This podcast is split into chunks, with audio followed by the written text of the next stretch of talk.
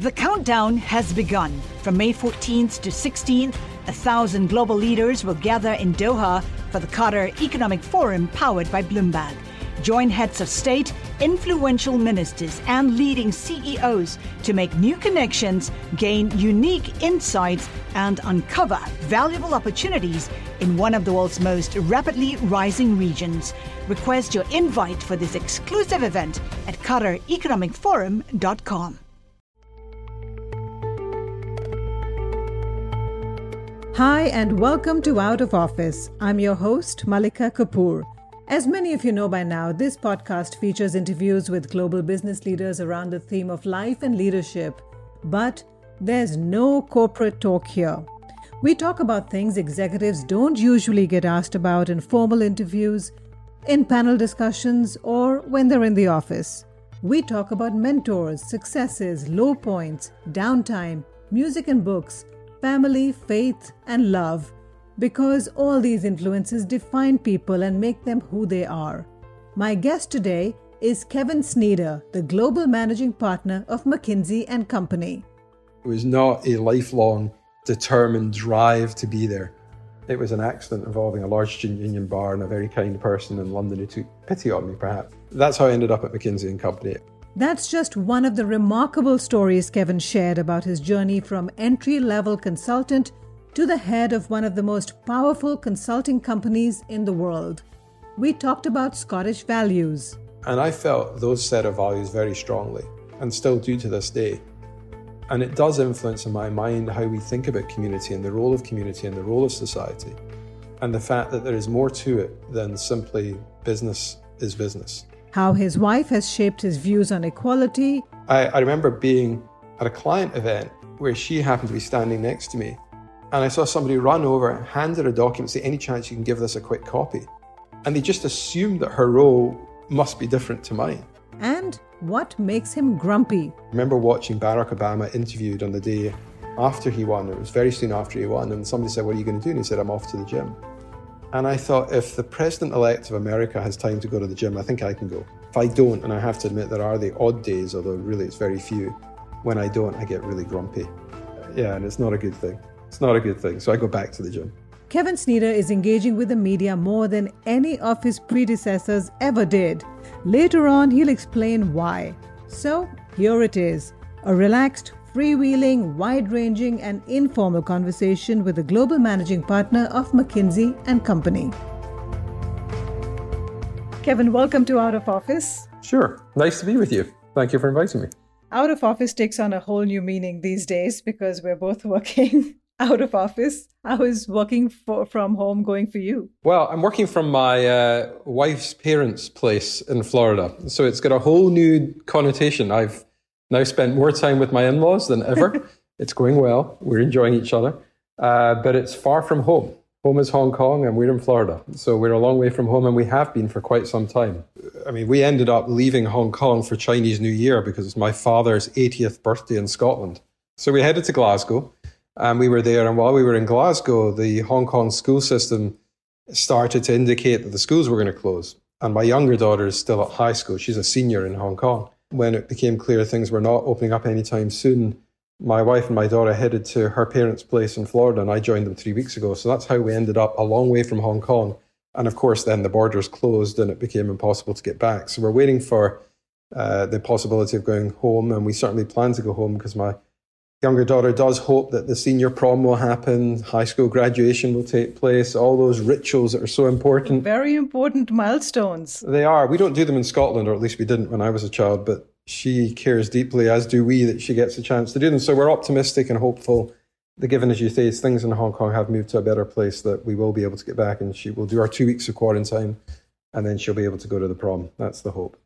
So now, you know, the coronavirus has wreaked havoc across the globe on societies and companies. What's the impact been on McKinsey? First and foremost, we've had 72 colleagues thus far who have been positive, diagnosed positive with coronavirus itself. So our first thoughts are with everybody who's impacted from a health point of view, uh, not just the colleagues, but families of colleagues. Sadly, I know of people whose parents, elderly parents, have been very impacted.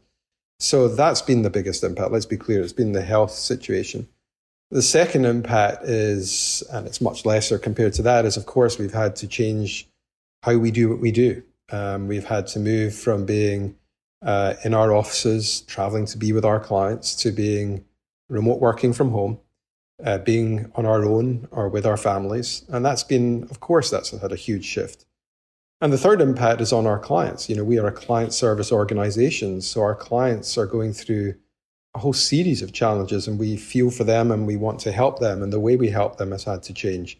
So it's had a profound impact, um, some of which I think is going to be uh, continued long after the virus has passed in terms of the way we work.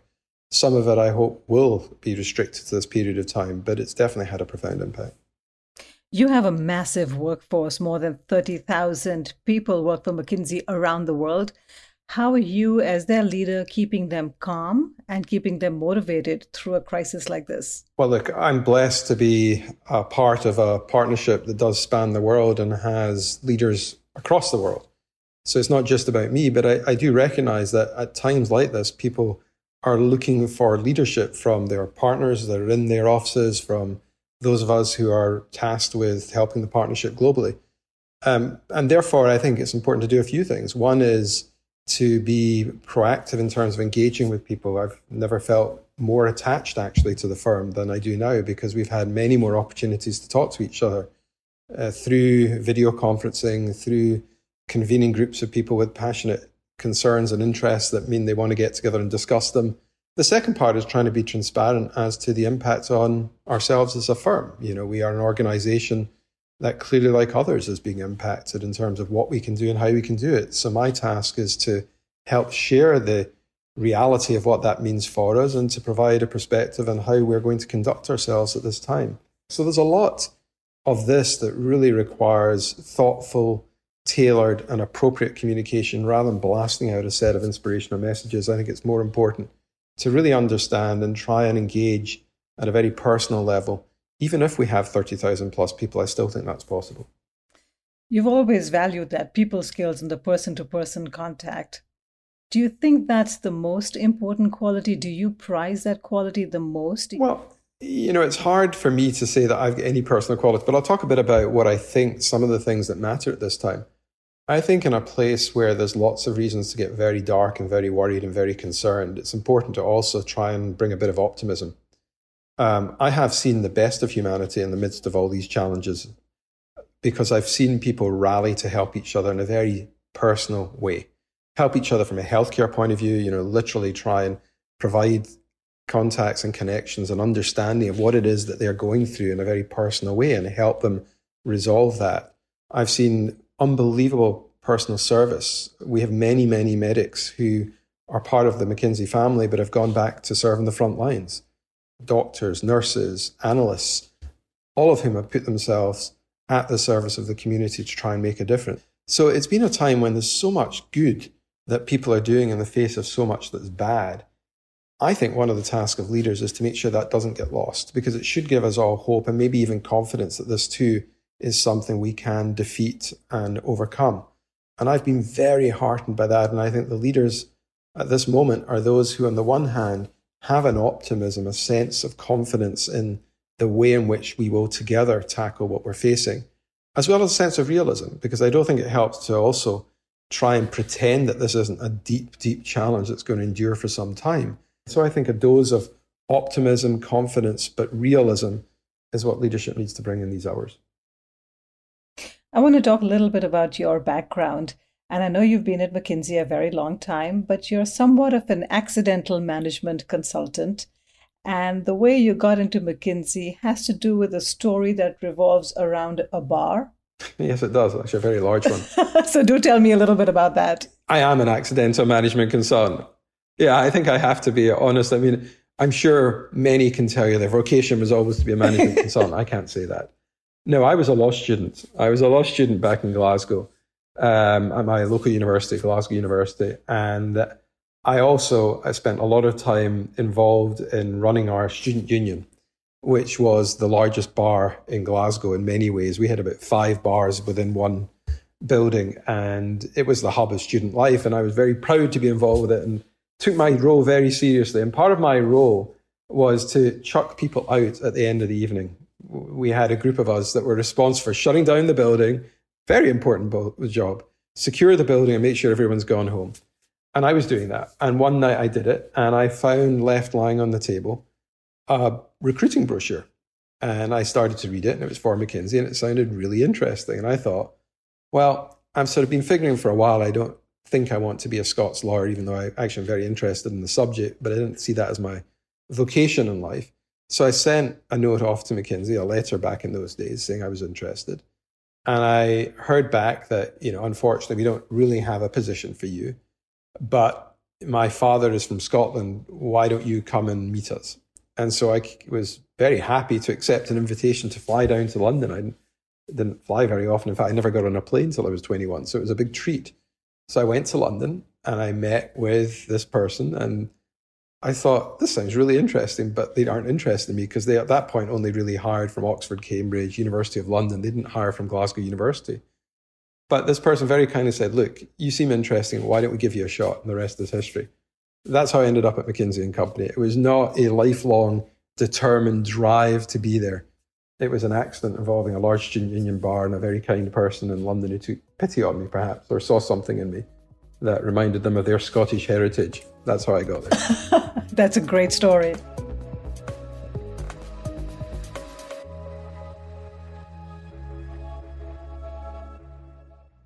The countdown has begun. This May, a thousand global leaders will gather in Doha for the Qatar Economic Forum powered by Bloomberg, held in conjunction with our official partners, the Qatar Ministry of Commerce and Industry and Media City Qatar, and premier sponsor QNB. Join heads of state, influential ministers, and leading CEOs to make new connections and gain unique insights. Learn more at QatarEconomicForum.com. Have you changed your hiring practices? Do you hire from Glasgow University now? We do, we do. I'm proud to say we, we have several Scottish people in this firm. And uh, we now recognise there are many places from which talent comes, and we've certainly cast a much bigger net than we did back then. So, what does it take for an entry level consultant to make it to global managing partner? Well, I mean, the first thing I would say is enjoy what you're doing. I mean, if I look back on my 29, 30 years at McKinsey, again, I've been someone who has followed what I've really enjoyed and wanted to do. I don't think I've thought of it in terms of this step will lead to that step, which will lead to this role and that job. I, I just don't think that's how it works. And so one of the things that I was passionate about was I said I hadn't been on a plane until I was 21. That is true. And I wanted to, in a way, make up and see the world because I hadn't had that chance. As a kid, my parents were teachers, and you know, one, one was a university lecturer, the other was a teacher.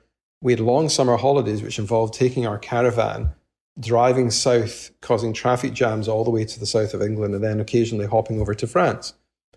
The world's a big place. I arrived at McKinsey and suddenly heard people talking about that.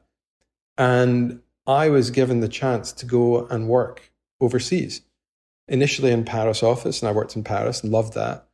Then I met my wife, who had a real interest in Asia, and she said we should go to Asia because she'd worked in Japan before. So off we went to Hong Kong and then Beijing, then back to Hong Kong, then back to London, then off to New Jersey and the east coast of the US, which is where my wife's originally from. So we've traveled all over.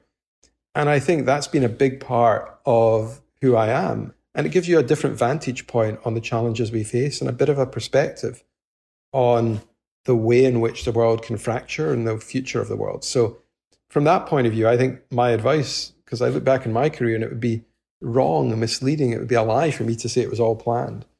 It wasn't. It was a very much an outcome of making these geographic moves that introduced me to people who then said, Why don't you do this? Why don't you do that? And it frankly increased the options I had to do different things. And that's why I think I've been able to have, I've um, been so fortunate to have had the career I've had. And I would say to anyone listening, really, I think the biggest value is be open to new experiences and seize on them. In a way, don't overthink it. It's very tempting to do so, but things are too complicated. And if you follow what you're passionate about and the things you're really interested in, I really do believe good things will mostly happen. Let's go back to your childhood in Scotland for a minute. You grew up in a Jewish family in Scotland, so essentially, you could say you grew up as a minority or an outsider.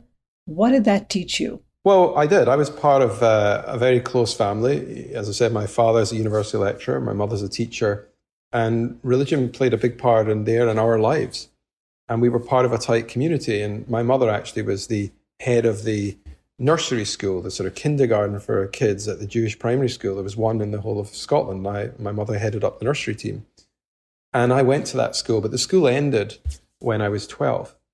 And I then went to a grammar school, uh, a very high quality, wonderful school for which I have huge admiration and regard. But it was the first time I actually moved outside the Jewish community. And I can remember turning up there and like everyone in Glasgow, you support a football team. You either support Glasgow Celtic or you support Glasgow Rangers. There are a few other teams, but those two dominate Glasgow and dominate Scottish football. And I remember turning up, and my school was full of people who supported Glasgow Rangers. And I remember one of my friends, somebody I made friend with early, said, You know, you support Glasgow Celtic. I went, Yes. And he said, Your name, Kevin Sneader what sort of name is that? And I said, well, you know, I'm Kevin and Sneader's my son. He said, no, no, no. What sort of name is that? And I said, well, it's a Jewish name. And he went, oh, but are you a Protestant Jew or a Catholic Jew? Because I'm a bit confused. You support Celtic, but all of us support Rangers. And you know, it was a it was the first time I sort of realized that actually I was an outsider. Here I was, I'd come in, and as far as they were concerned, in this case, I was a Catholic Jew, which they thought was all very strange. And as a result, it did make me think. I have to say, people were incredibly welcoming. I did not experience anti Semitism to any material degree whilst at school. In fact, quite the reverse. People were incredibly interested and supportive. But I know that's not always the case. But it did make sure that I understood what it was and what it felt like to be a, a minority, to be someone who didn't quite belong. And it does make you more aware. And today it makes me very aware when I look around and I see people who are in a room and they might be the only woman, the only coloured person, the only gay person. And I do worry and think about how are they feeling? And so it certainly changes and gives you an awareness of what it's like to be in a minority. Both your parents were academics. Did you ever consider following in their footsteps and going into that world of teaching in academia? No, I didn't. I have to say, I just didn't. Well, no, I was I was so into the university life in terms of the student union previously I'd been really into playing rugby. Then I injured my knee and destroyed my knee, and that was the end of my rugby career. And then I took up public speaking, debating, into that, and then I got into the student union. And so I was very much uh, at university. There was there's a sign in our university in Glasgow that says. Uh, the university gave you a degree, the union gave you an education. And I sort of adhere to that. You know, I do think that I got the degree, I loved my time there, but it was all the other people I met, the experiences I had, the opportunity to interact with folk who were coming to speak in our debates, who were politicians or world leaders, the chance to go to this football match, stand in the terraces, I hope that comes back, sway with the crowd, and have a conversation with someone whose life was so different to mine, who for whom their release from the challenges of unemployment in those days, most of the people I would stand next to were either unemployed or had really tough jobs. And just chatting to them and understanding their lives, which you do when you travel up to a game and you go back and you're all supporting the same team. That gave me an education and a complete, sure you're part of that one community, but it also gives you an insight into what life is really like. I can remember I can remember somebody was complaining on one of my teams about what you know the hardships they were facing. I just said, listen, I can remember talking to folk who didn't know how they were going to pay the rent, who couldn't figure out how they were going to get the shopping done. That's hardship. Please never mistake the challenges of a life as a professional with a white collar from the realities of the hardship that those who really know what adversity looks like and the austerity that goes with it remember that. So I think that's what university did for me. It gave me a whole different education. As a result, it's not that I don't value and admire the academic world. I think now more than ever, we all admire it. We need the science, we need the research, all the things that university brings. It just wasn't for me what I wanted to do. You've said before Today, even though I've lived all over the world, my outlook remains rooted in Scotland and Scottish community values. So, what are those Scottish community values and how have they shaped you?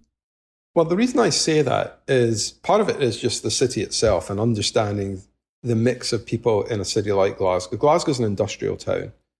Its heritage was steelmaking, coal mining, um, industrial manufacturing. It was the place that powered the British Empire at one level. It was the second city of the empire. And then it fell on hard times because all those trades went out as modernization occurred and services took over. I'm proud to say Glasgow found a path through that, but in the early 80s, it, it was not looking so good. And it really then put in sharp relief or contrast the desire to keep this great city moving with the real economic challenges it was facing. And I saw again in that adversity, amazing human spirit. Out of that adversity, people still looked to a positive future. People were still looking out for each other. They didn't like the government very much, but they felt very strongly about keeping the community together, having a, an ethic of work. People have a very strong work ethic, I believe, in Glasgow and in Scotland, but channeling that in service of the community. And I felt those set of values very strongly and still do to this day. And it does influence in my mind how we think about community and the role of community and the role of society. And the fact that there is more to it than simply business is business. I can remember when I was at university, there was a violent debate, and it sometimes was violent around the business of business is business, or is it something more than that? And I now look back in those days and recognize it's something more than that. You know, business has an obligation to the community. It is a very important part of providing the economic engine that allows people to live out their dreams. But with that comes a responsibility to give back, to find a way to account for the, all the stakeholders. I don't believe that business can operate in a vacuum. If the community is not doing well, business will not do well. And Adam Smith wrote about that. Adam Smith is probably the proudest, or one of the proudest alums we have from Glasgow University. And he wrote many things. He wrote The Wealth of Nations, which many know um, I guess in 1776, when a few things were happening in the world, that was what he published. But at 20 odd years before that, he published something far more important when he was in his far more important role as a professor of moral philosophy at Glasgow University before he headed to a lesser institution down south. And when he published that work, The Theory of Moral Sentiment, it was about the role of the entrepreneur in the community, which I now modernly, I think you can take to the modern days and say that is about the notion of a stakeholder economy where you take into account other interests than purely the individual shareholder. So I think um, it's very much a part of Scottish heritage, of Glaswegian heritage. And as a product of that, I do take it very seriously. One of the things you're passionate about is gender equality. And you're a UN He for She ally. And a number of people have I've spoken to have said for Kevin Sneader, this is truly something personal. He is truly committed to gender equality because it's personal. Why is it so personal to you? One of the things that made it all too personal for me was when my wife and I we met at business school. We were in the same class, same section. And we ended up joining McKinsey as what I would call a buy one, get one free. I was free because she was far more of interest because she spoke Japanese, she'd lived around the world, she was an amazing hockey player, an athlete. And then there was me. And so I very, I very much felt I was going along for the ride. No, I promise you, I was going along for the ride. And anyone who knows us knows that's true. So I was going along for the ride. But we turned up in London in 1993. It's not that long ago. But in 1993, after business school, we turned up in London. And for a variety of reasons, she kept her name and I kept mine. Or as she reminded me, I didn't go to Harvard Business School to meet you. I went to have a career. So she has her name. And she, I loved that. Oh, yes, I've never forgotten this. So we turn up in London. And if you didn't know we were together, you wouldn't know we were together because she has her name, I have mine. And, you know, I, th- I thought McKinsey in 1993 would have been a pretty enlightened place. I thought London was a metropolis, a world class metropolis.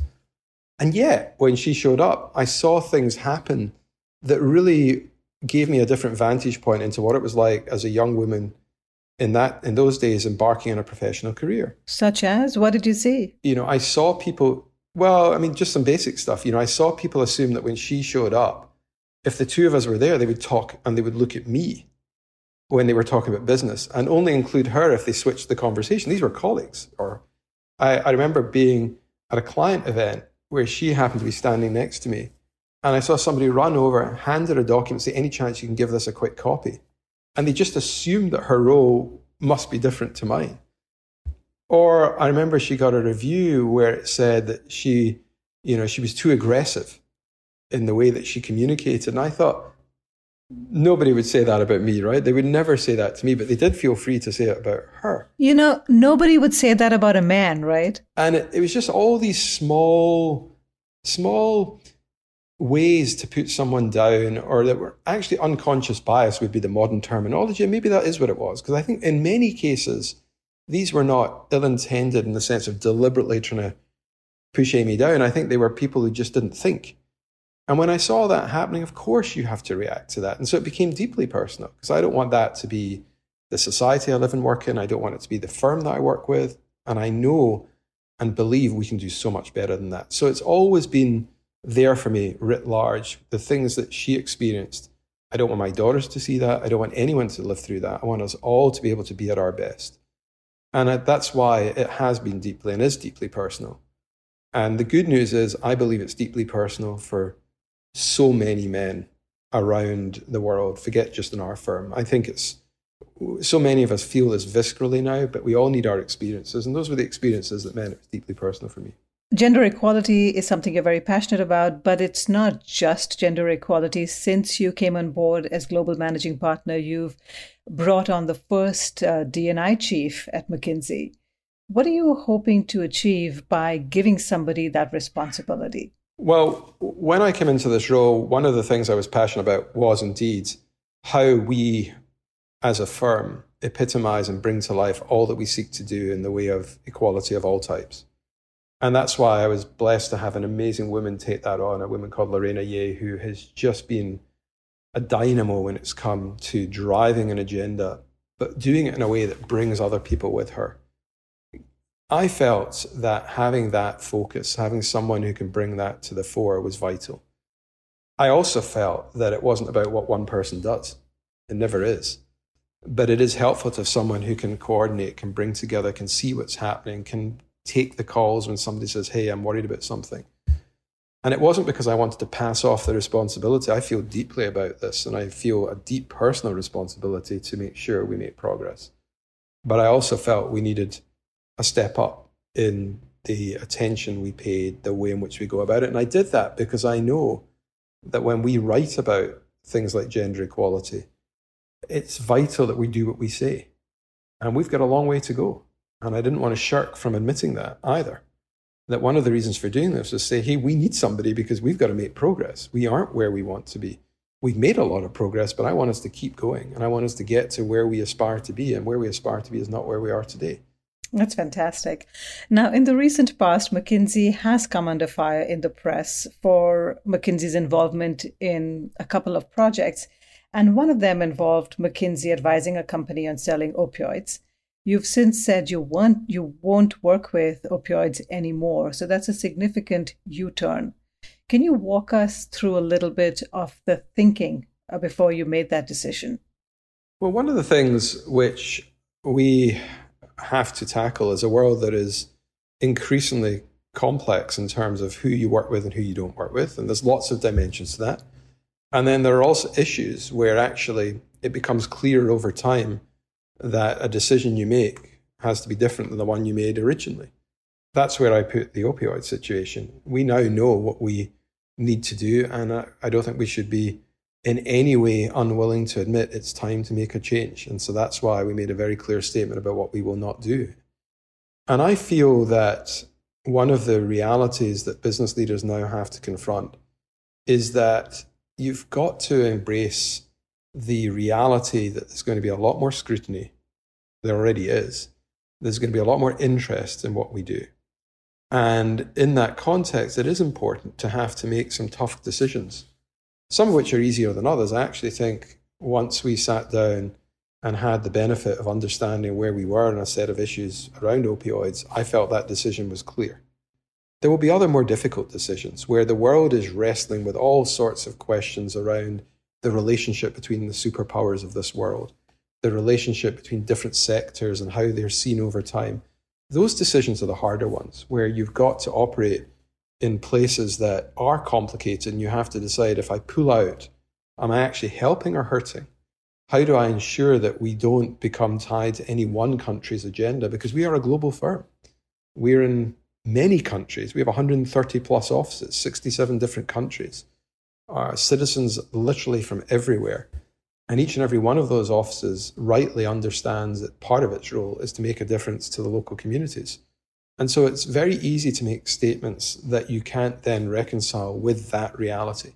And so the harder decisions we face into are decisions that business leaders around the world face into, which are around how are we going to navigate a far more complex world geopolitically and in many other dimensions. And that's where I think the tougher decisions lie. How much attention do you pay to the public perception of a particular company or a particular government? We we take seriously a number of factors that you have to weigh up in what you do and what you don't do. One of which, of course, is not just the perception, but the reality of the place in which you're operating. So, for example, if you find yourselves in a country that, and there are a variety of indexes, we happen to use one that the Economist Intelligence Unit produces, scores lowly on democracy. Well, I think in that case, we've made a decision that we won't work with, for example, defense or surveillance and police forces in those kind of countries We'll have an agenda that's very much focused on education, health, and other issues. So that way, we pay a lot of attention to the realities as objectively defined by a third party. And that's how we approach those challenges. But I, I don't gloss over the way in which sometimes public opinion may have one view, but it's public opinion in one part of the world, which may well have a very different view in another world. And again, we have to take a more global view and understand how things differ in, in both perception and reality in different parts of the world. Over the last several years, over the last several decades, actually, a lot has been written about the McKinsey culture. And one word that comes up very often is the word secretive. And here you are trying to change that. And you're trying to make McKinsey a lot more transparent. Why did you think the time is right to do that? You're right. I mean, we are often described as secretive. And I think there is a good reason for that, and then a reason which I think is simply outdated. The good reason is we believe in protecting the confidentiality of our clients. At the same time, the world has moved on in terms of its attitude towards business in general, and indeed secret companies in particular. And there is many, there are many more ways in which to assess what people are doing. You can go to LinkedIn and see who they're linked to Facebook, see who their friends are, and you can sort of figure out where people are. So there's also just a new reality, which is society, understandably and rightly, expects to know more. And I believe it's possible to marry those two things, maintain the confidentiality of our clients, but at the same time be more open about who we work with and what we're doing. And that's what we've been doing. I've, for example, probably appeared in more media interviews than my predecessors added together over 94 years since we were founded. And that's a part of this reality. And we're glad you're talking to us today. It's part of the reality. We need to personalize the firm because the other thing is, I think there shouldn't be mystery about who works at the firm, who we are, where we come from. I think people will get to know us. And I hope as they get to know us, they understand that the confidentiality is motivated by a healthy regard for our clients. And the desire to be open is motivated by a recognition that society does want to know who we are and that we're ready to meet that as far as we can. And we will be more open about who we are in the spirit of being more open about who you are, tell me a little bit more about yourself. I know you're a huge sports fan. I am. You're also a fitness fanatic. I believe yeah. you start your day at 5:30 a.m. at the gym no matter what. Is that true? I did that this morning. Yes. No, look, and it wasn't the gym because we don't have a gym at my in-laws, but we do have a, a machine that I was able to use. No, in truth, I am. Um, I, there are many things I love to do outside of McKinsey family is of course huge and i wish i had more time and spent more time with my family that's the biggest regret about this role is it does it's very demanding but my interest in sport does date back i love all sport i love rugby i love football i actually have grown to like american football ice hockey i like sport i love the sort of clash of teams mostly team sports where you just see a team working together full of incredible athletes who are determined to win. And I just love watching the clash that that creates and the personalities that get attracted to it. At the same time, I love history. I love reading about history and learning from history. I think one of the great regrets is we keep, you know, we keep repeating the errors of the past. And understanding that, I think, is therefore one of the ways to avoid repeating them in the future.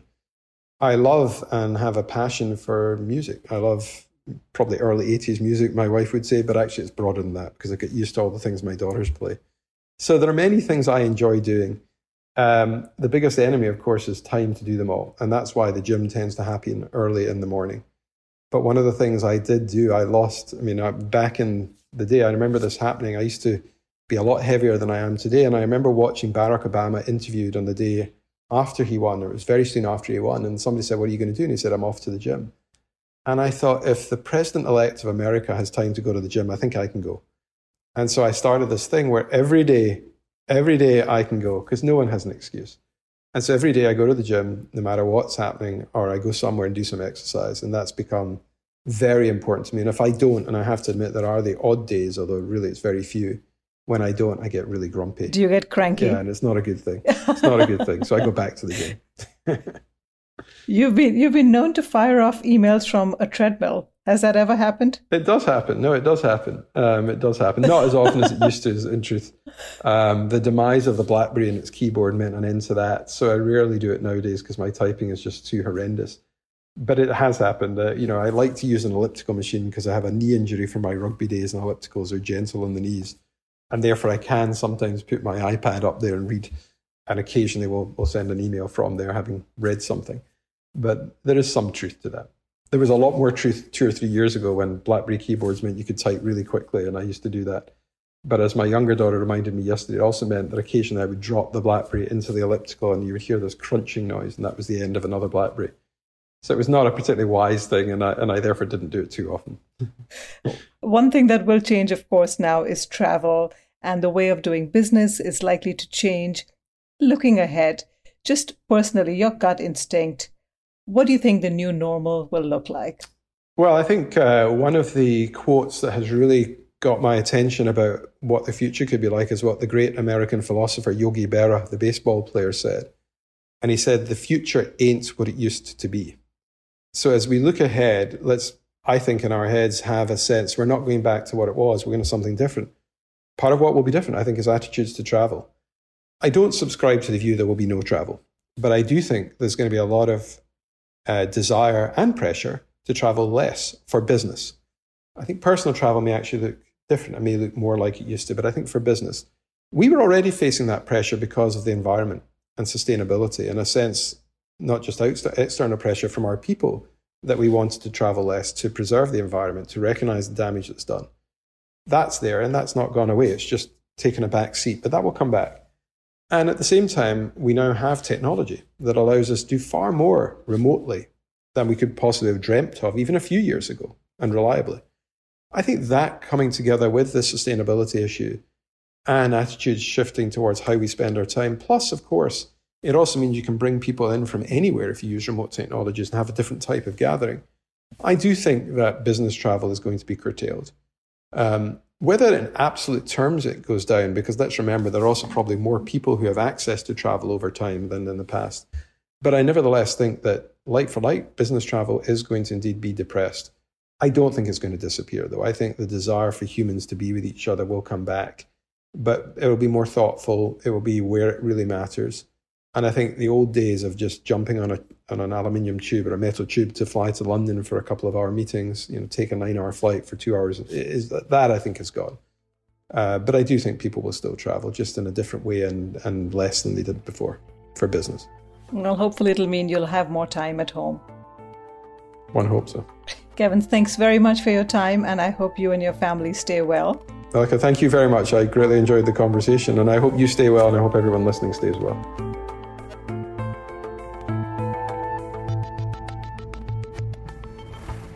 Was Kevin Sneader of McKinsey speaking to me on Out of Office, and I hope you enjoyed our conversation. I'll be back next week. Meanwhile, do check out other episodes of Out of Office. You'll find them on Apple Podcast, Spotify, the Bloomberg Terminal, and on Bloomberg.com. We're also on Twitter, and our handle is simply at podcasts. I'd love to hear from you. You can tweet me at This Is Malika. This episode was produced by Yajo Sun and Laura Carlson. Thank you for listening. Stay well, stay healthy, and I'll connect with you next week.